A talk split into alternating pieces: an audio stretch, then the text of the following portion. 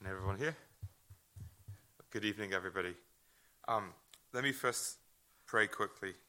Um, Lord, may the words of my mouth and the meditations of my heart be acceptable in your sight, O Lord, my rock and my redeemer. Amen. So, we're in a season of thinking about sins of the tongue, and this seems very appropriate for the modern world because I think this is one of the things that has changed over the, even over my lifetime. Our ability to sin has gone sky high. So I actually had lunch with two colleagues just last week, and they were talking about their favorite TV shows. One of them expressed a, to me extremely surprising love for Jeremy Clarkson's Farm, a TV show in which TV host Jeremy Clarkson tries to set up a farm in the Cotswolds. This is kind of surprising. The other one told me how much she loved trashy reality TV shows. And the one that she particularly had in mind was called 90 Day Fiancé. Now, I should admit that I know next to nothing about reality TV because I'm a dinosaur.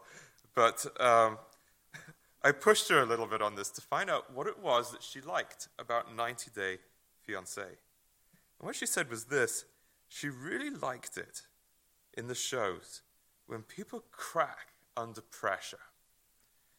Like they can maintain this facade of niceness and goodness for a bit, but under the pressure of the television cameras and the ridiculous schemes of the producers, they just break. And she liked that. She liked watching them crack. In other words, pleasure she got out of the show was seeing all of these people's infirmities on full display, right there for us. All of their weaknesses, failings, revealed on national TV for our entertainment. So, and put it like that, it sounds terrible. I'm sure there's something else too, but it's this idea of infirmity that I want to keep in the back of our minds as we both read the passage and think through what it means to think about gossip and as a freebie, slander. Okay, so let me read the passage and then I'll start thinking through what's going on. So 1 Timothy chapter 5 verse 13. Besides that, they learned to be idlers, going about from house to house, and not only idlers, but gossips and busybodies, saying what they should not. So the first thing we need to think about is what's happening in the passage. Then we need to think about what's the problem in the passage. It's gossip. Then we need to think about why gossip is such a problem that Paul goes out of his way to discuss it here. And then uh, lastly, I'd like to think about what we could do better. So, the passage that I just read is part of a larger section where Paul is really talking about administration in the church. So, specifically, the church has lots of widows. And these are women who've been widowed because their husbands have passed away. And there's a question of how to care for them. Since there's a limited amount of church support, Paul wants to make sure that he can help Timothy see who needs it most and make sure that they get it.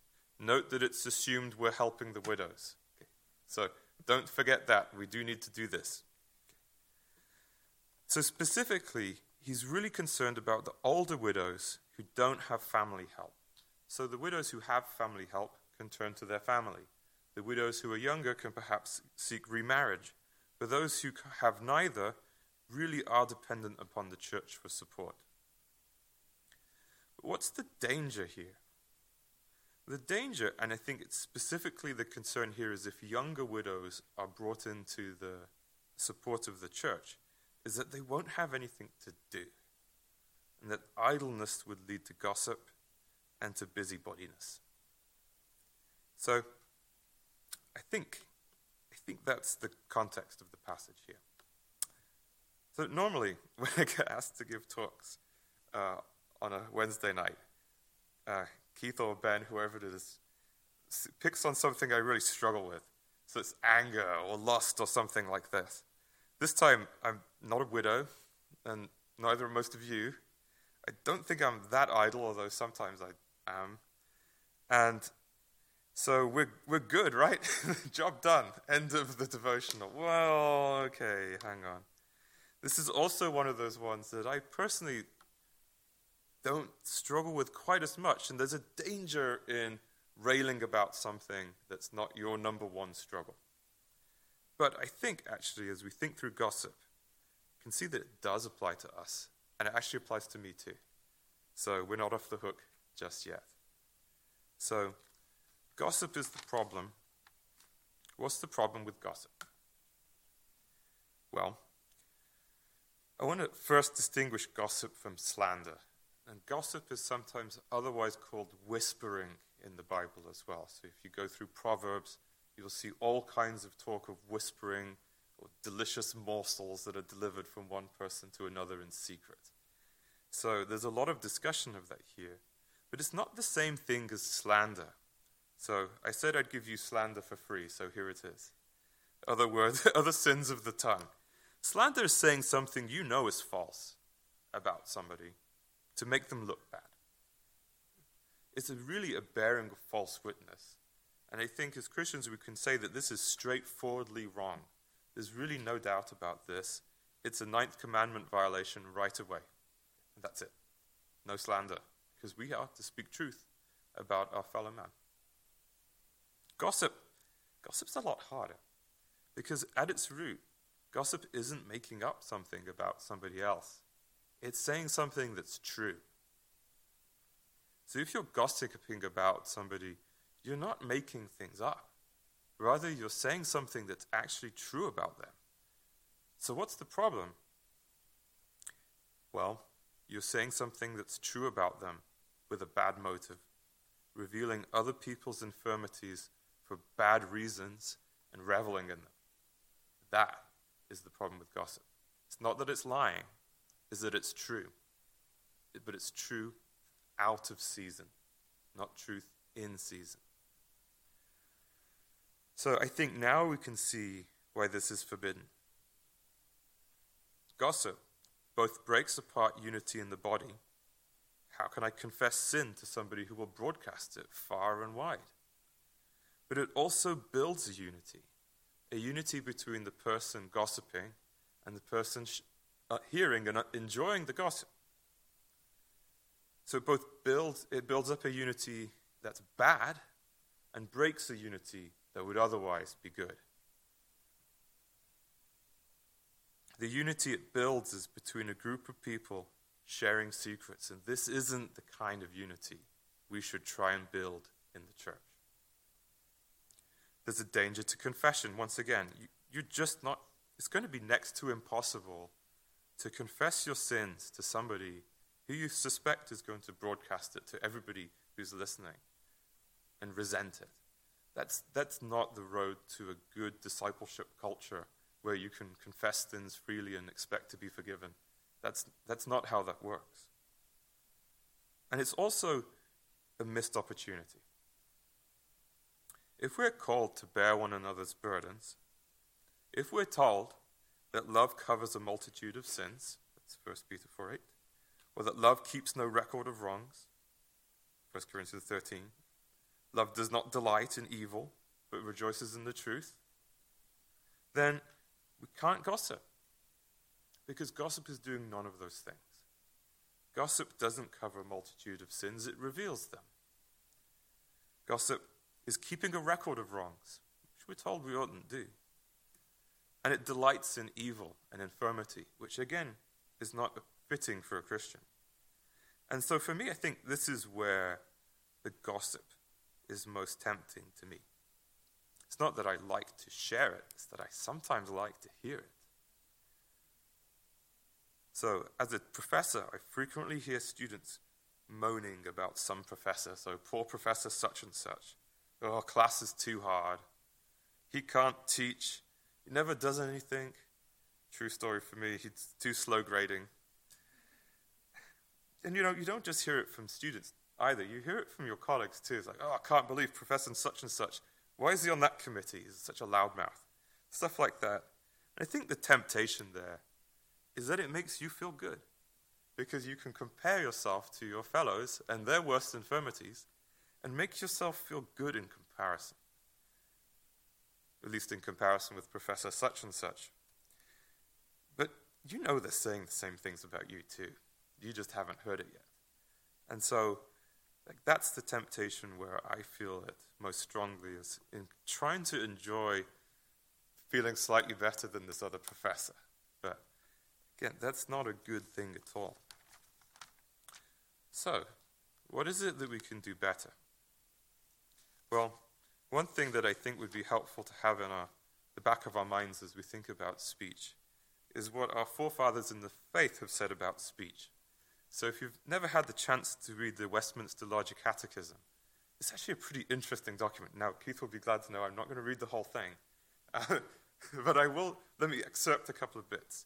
So, specifically, question and answer 144 and 145 really deal with the duties and the sins forbidden by the ninth commandment, thou shalt not lie.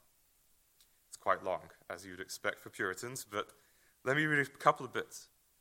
So, what are we supposed to do? What is the duty required by the ninth commandment? Well, let me just read a couple of bits. We should be loving, desiring, and rejoicing in the good name of our fellow Christians. We should sorrow for and cover their infirmities. We should readily receive a good report about a fellow Christian. We should be unwilling to admit of an evil report of a fellow Christian. We should discourage talebearers, flatterers, and slanderers. These are all things that our forefathers in the faith thought were commanded by the ninth commandment. I think we should take that pretty seriously.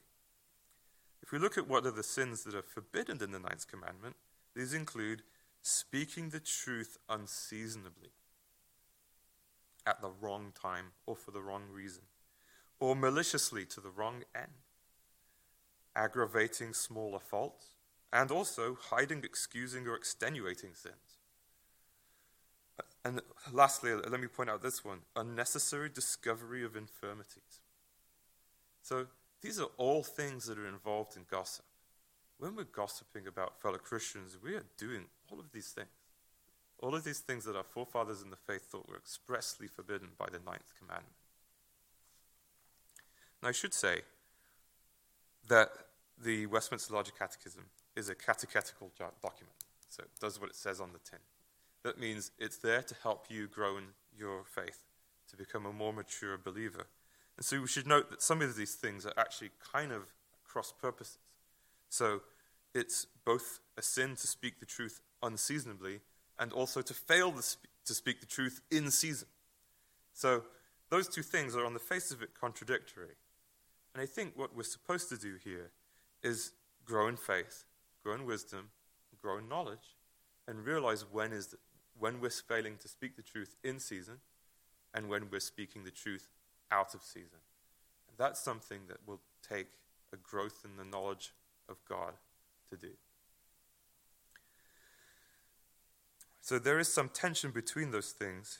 We're expected to grow in holiness and to grow in wisdom so we can know when we're speaking the truth in season or when we're speaking it out of season, when we're covering somebody's infirmity, which we should do, or when we're extenuating their sin, which we ought not.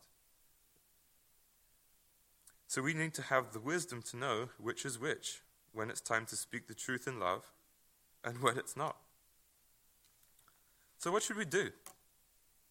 I think there remain really three main responses for Christians, uh, or three main circumstances. You are the gossip, you're the gossiped against, or you're gossiped to. So, if you're gossiped against, let me say this first.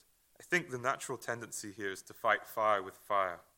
So, maybe you would favor what we might call a robust response, where you essentially raze the city to the ground and then salt the land on which it stood. It's a fairly robust response. But we serve a God whose character is always to show mercy.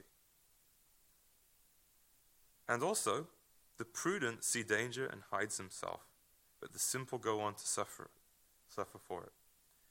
So, how can we respond to these three situations? Well, if you are the gossip, stop. Your actions are breaking the church, and you're harming brothers and sisters and those who receive your gossip too. But we should know that this is a sin and that it can be forgiven when we believe in Jesus Christ. He has paid for all of our sins, both large and small. We shouldn't underestimate the damage that what we might think of as small sin can achieve. So, is it gossip that we're spreading? How can we figure it out? Because fundamentally, remember, gossip is a true thing that you're saying about somebody else for bad reasons. Well, is it gossip? Well, would you say such a thing publicly? Or are you relying on an anonymous web app to say these things? Would you say it to their face? Are you ashamed of saying it? Shame is a, a powerful tool to show you that you're doing something wrong. Our culture is very suspicious of shame, it's very suspicious of guilt. If you want to hear a three part lecture series on why guilt is a good thing, Lois Westerlund gave one at the Center for Christian Study about 10 years ago, and you should go listen to it. Guilt is there to tell you you're wrong, okay? And so you should stop. Are your words loving? What is the motive for what you're saying? Is it to make yourself look good? Is it to make them look bad? What are you doing?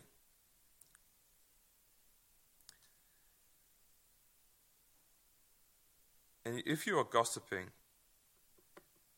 it may be that when you realize that this is a problem, this may take time, you may feel compelled to ask for forgiveness from those you hurt. So, um, if this is the case, you, what was I going to say? Um, if you feel compelled to ask for forgiveness from somebody you've gossiped about, think you should do it. If you, if you have that conviction of sin and conviction that you should go ask for forgiveness, don't quench the spirit. You should do that. Sometimes we can get obsessed with all kinds of little things, and I think I would hope that we can show each other grace in these things. But if, if the Holy Spirit has convicted you that no, you should con, con, confess the sin, then you really ought to. Okay. So, one last thing to say about that. There are lots of big sins that can sink a church and cause tremendous damage abuse, adultery, anger. All of these things can cause enormous trouble in the church. But an accumulation of small th- sins, like gossip, can also do enormous damage. There's more than one way to break a fellowship. It doesn't just require what we might call a big sin. So, too, what if you're gossiped against? Sometimes this may be a time to cover a multitude of sins. This does require you to forgive the person who's gossiped about you. Keith always describes forgiveness as a giving up of your right to be angry, which is a hard thing to do because many of us struggle with giving up that right to be angry about being sinned against. It may require going to the person who's gossiped about you and telling them how this has hurt you and telling them to stop. If you have to do that, please go prepared to grant forgiveness. Because there aren't many things worse than saying, You've hurt me. Oh, I'm really sorry. Please forgive me. No. That shouldn't be. Note that forgiveness doesn't necessarily require a full restoration of the relationship. As with a liar who you may no longer trust, so you may choose not to confide in somebody who publishes your infirmities and griefs. So, lastly, what if you're gossiped to? So, this is also a sin. If you receive an evil report, this is also one of the things that we're told, well, that we can infer from the ninth commandment. So, how can we deal with this? Well, I think one thing is to turn the conversation away. We could think about whether the things that are being said to you need to be said and what the motivation is. And also, I think it's worth thinking about your motivation as well. Because for me, it's tempting to listen in and enjoy Professor such and such getting slated by the students. But no, it's time to leave. So, our motivation there is also something we should pay attention to. So, in closing, I think the key with gossip is to have the wisdom that comes from on high, to know when we're speaking the truth in season and to know when we're speaking the truth out of season. So, I think we should our prayer should be teach us to number our days that we may apply our hearts unto wisdom. And if we want to overcome gossip, we should grow in holiness, love, and patience. These are the gifts of the Spirit. And if we do so, then may our words be seasoned with light. Thank you. Let me pray in closing. Lord, may we bridle our tongues and may it be through your Spirit. Lord, I pray that you would give us such holiness and love and care for one another that gossip would never spring from our hearts or mouths. Instead, people would see us loving one another and speaking words of truth and care for one another. I pray this in your name.